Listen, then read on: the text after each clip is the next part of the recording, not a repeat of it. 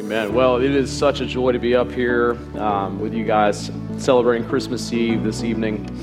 And um, tonight, norm- normally we might look at a passage in either Luke or, or, Matthew because that's where we normally see, you know, the details of the Christmas story of the, of the birth of Jesus. Uh, but instead, we're going to look at uh, the Gospel of John tonight. And John doesn't give us any kind of historical account of Jesus being born, but what he does is he, in a, in a very mysterious way that's kind of high and above us, above all of us, he gives us this e- eternal perspective on Christmas. It's sort of a, a 30 trillion foot view uh, of what is going on with Father, Son, and Spirit, you know, as they as they just do this miraculous thing where, where Jesus comes at Christmas. And so we're going to start just reading John uh, 1, 1 through 3, and then we'll read some more as we, as we go along. Um, it says, In the beginning was the Word, and the Word was with God, and the Word was God. He was in the beginning with God.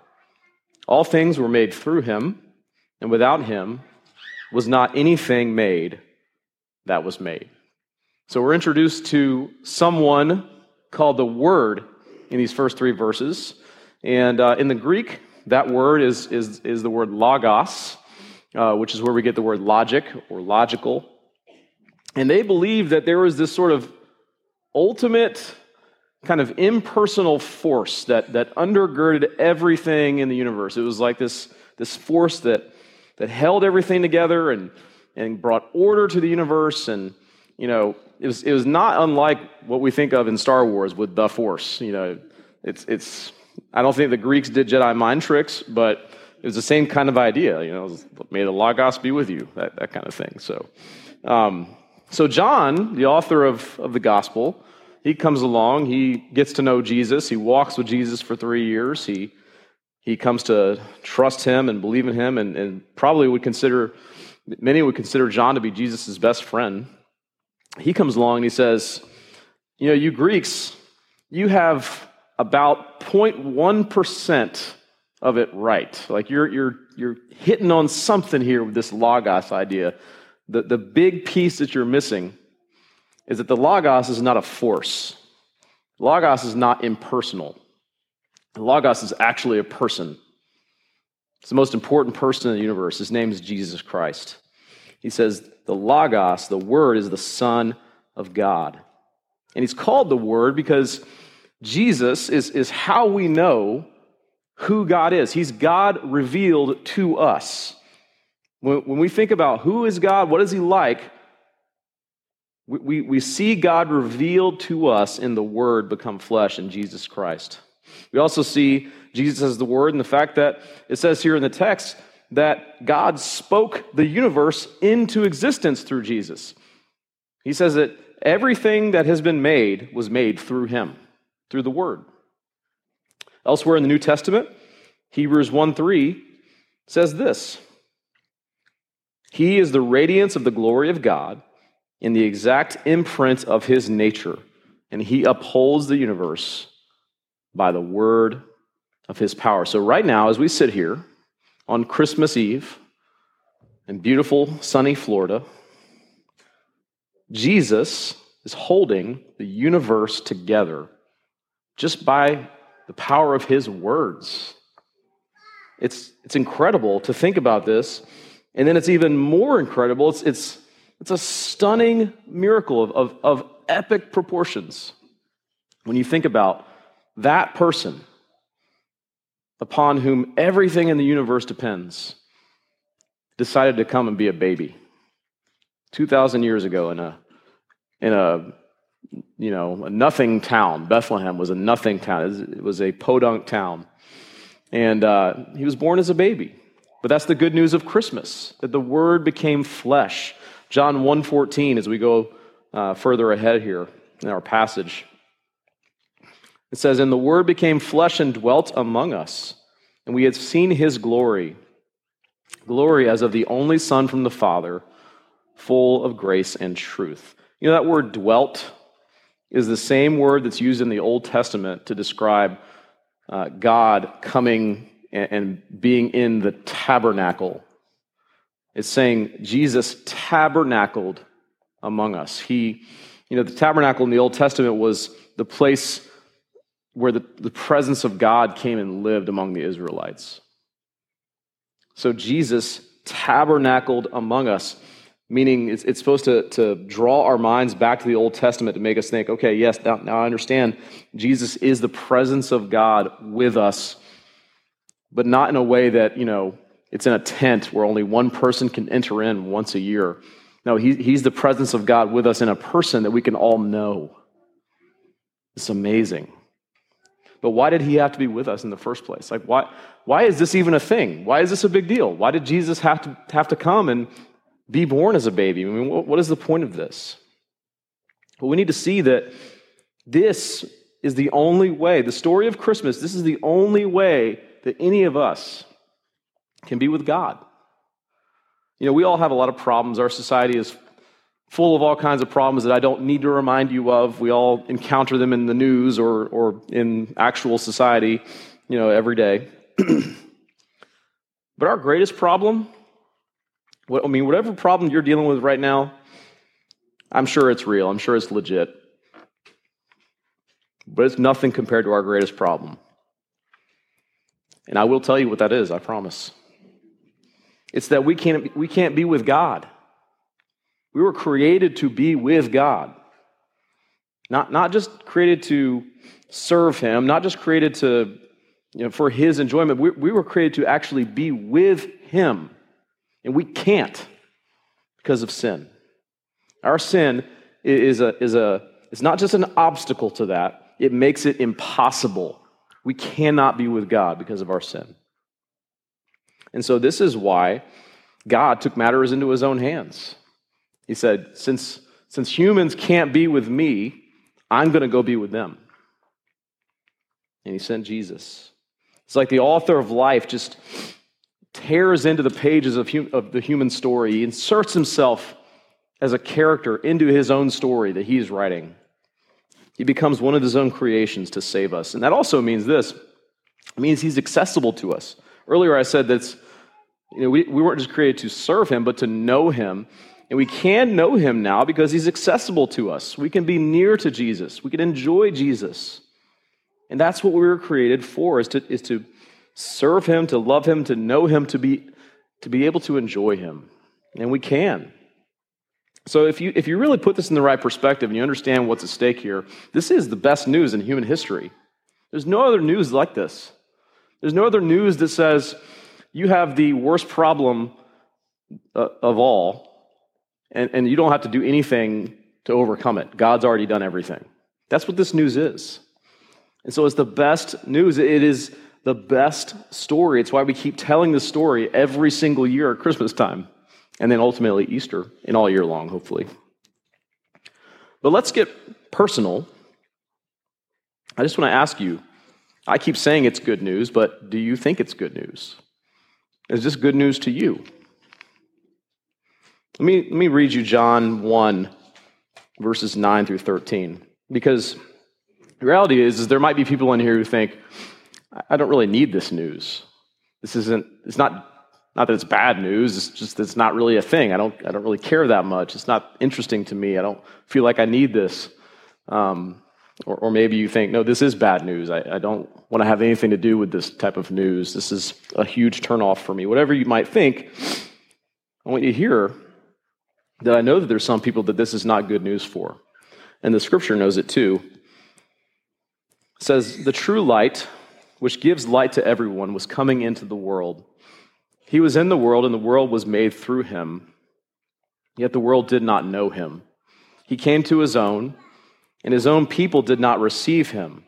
But to all who did receive him, who believed in his name, he gave the right to become children of God, who were born not of blood, nor of the will of the flesh, nor of the will of man, but, but of God.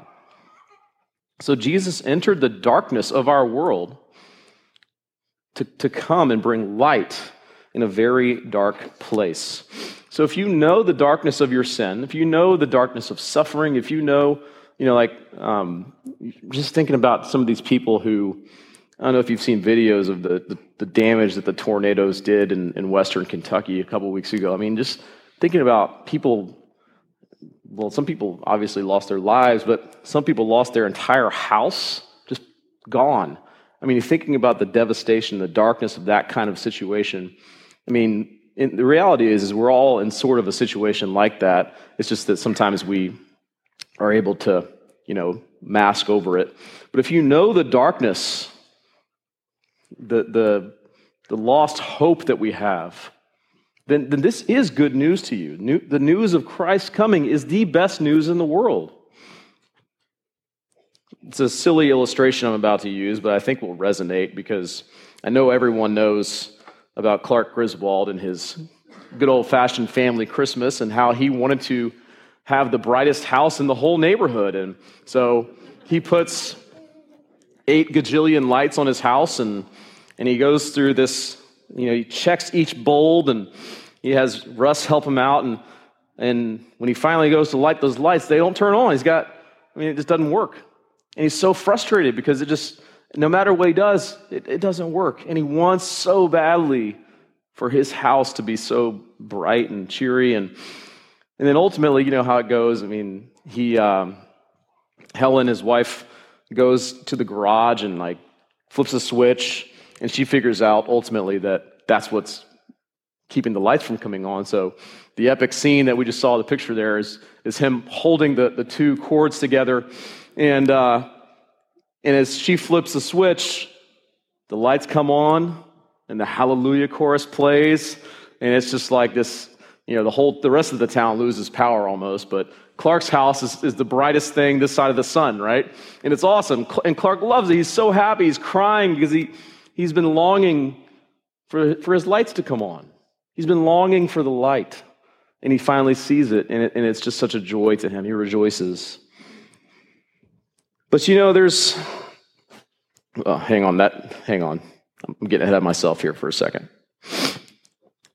John 12, 46 says this Jesus says, I have come into the world as light, so that whoever believes in me may not remain in darkness. And I hope you see the point. Jesus has come to drive the darkness out. And if you know darkness, if you know the darkness of your sin, then he's telling you, you're not going to stay there. He's going to bring you into the light, into the light of being near to him, of being in a relationship with him. And I hope that's good news to you. But there's other people as we read in John 1, it says they don't recognize or receive the light. And so back to Christmas vacation, there's next door neighbors, right? Todd and Margo. They live next door to Clark, and as Clark is trying to get his lights on, they're in their house with the lights off. And then finally, the lights come on, and all of a sudden, these lights burst through their windows, and it's a shock to them, right? And they, and it creates this scene of just disarray and destruction as they spill stuff on the carpet and trip over furniture and fall down the stairs. And, you know, it, it, it's awful. They hate the light. And again, this is a silly illustration, but what it illustrates is, is a tragic reality that is very true for our world, and that's this that there are many people in our world who do not welcome the light of Christ in their lives. They see Jesus and they think, no, thank you. That's not for me. Why is that? John 3 19 through 20 says, This is the judgment that light has come into the world, and people loved the darkness rather than the light because their works were evil. For everyone who does wicked things hates the light, does not come to the light, lest his works should be exposed. And we're going to we're going to touch on that exposed part because that explains, I think, why people would not welcome Jesus into their lives. It is painful to come into the light of Christ. It's painful. When you, when you meet Jesus, you meet a Savior who is full of grace and truth. That's what verse 14 says. Uh, the Word became flesh and dwelt among us, and we have seen His glory. Glories of the only Son of the Father, full of grace and truth. But, but the grace and truth of Jesus Christ are painful because they mean death death for our sin, death for our, for our old selves, The Bible talks about putting off the old self and putting on the new, that, that Jesus makes us new creations. We can't meet Jesus and be the same. He will change us, and that can be painful at first. Here's why sin, when it is our master, it, it creates this sort of a, a Stockholm syndrome in us, right? Where we start to, you know, we, we've been, it's captive for so long that we start to like it. And we start to even protect it. And, and that plays out in a number of different ways. One way that plays out is that we will we'll just not believe that our sin is actually sin. We'll say, you know, that's, that's offensive that you would say that something about my life is sin. We believe that we should determine what's right and wrong for us. But the truth is, is that authority belongs to one person. The one person we talked about at the beginning of this message, the Logos, the Word, Jesus Christ, is the only one who gets to determine what's right and wrong for us. And when we talk about sin, by definition, sin is a transgression against God. It's not a transgression against us. And so, if we're going to define sin, we need to let God be the one that defines sin because it's a transgression against Him. So, the second thing we do, though, if we're not denying sin, it's we're enjoying sin. We, we like it. It's fun, makes us happy. We, we, we think it makes us happy. We don't want to stop. Why would we? It's fulfilling. And so we sin, and what we don't know is that sin is happily and slowly luring us into a slow death. Another thing we do is that we maybe we know that sin is wrong. We know we hate our sin even. We don't hate it enough to actually admit it or confess it. We're afraid that it'll it'll damage our reputations. We're, we're afraid of being vulnerable. And so we hide it. We'd rather hide it than come clean. Coming into the light of Christ is painful. But it's painful in the same way as having life saving open heart surgery is painful. You know, nobody wants to be on a surgeon's table. I don't want to do that ever. But why do we do it? We do it because we know, or we believe at least, that that surgeon is going to give us a better quality of life by cutting into us. And the good news of Christmas is that we don't just have a surgeon, we have a Savior. We have a Savior who is the Logos, the, the, the person on whom the entire universe depends, is our Savior. If that person is our Savior, if he has that much power, if like right now he's literally holding the universe together just by his words, if he has that much power, if he has that much grace and mercy for us that he would come and enter human history as a baby, then why would we not trust him? Why do we struggle so much to trust? Why do I struggle so much to trust him? It's a question that I hope we'll all consider tonight. Maybe it will be initially painful for us to come out of the darkness and into the light, but I, I hope we all see how safe Jesus is. I hope that we all see how much we can trust him, how kind and gentle of a Savior he is.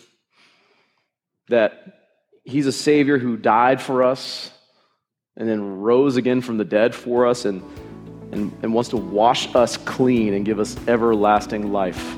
That's the Savior we have. He's not a harsh Savior, He's not a taskmaster. He's the Word become flesh. He's the baby who came at the first Christmas, but it didn't stop at the manger.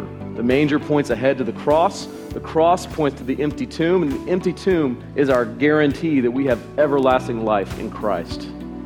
So maybe tonight, hopefully tonight, if you've never believed in Christ before, if you've never trusted in Him before, I pray that tonight would be the night that you would admit how much you need Him and how good, how good this news is to you.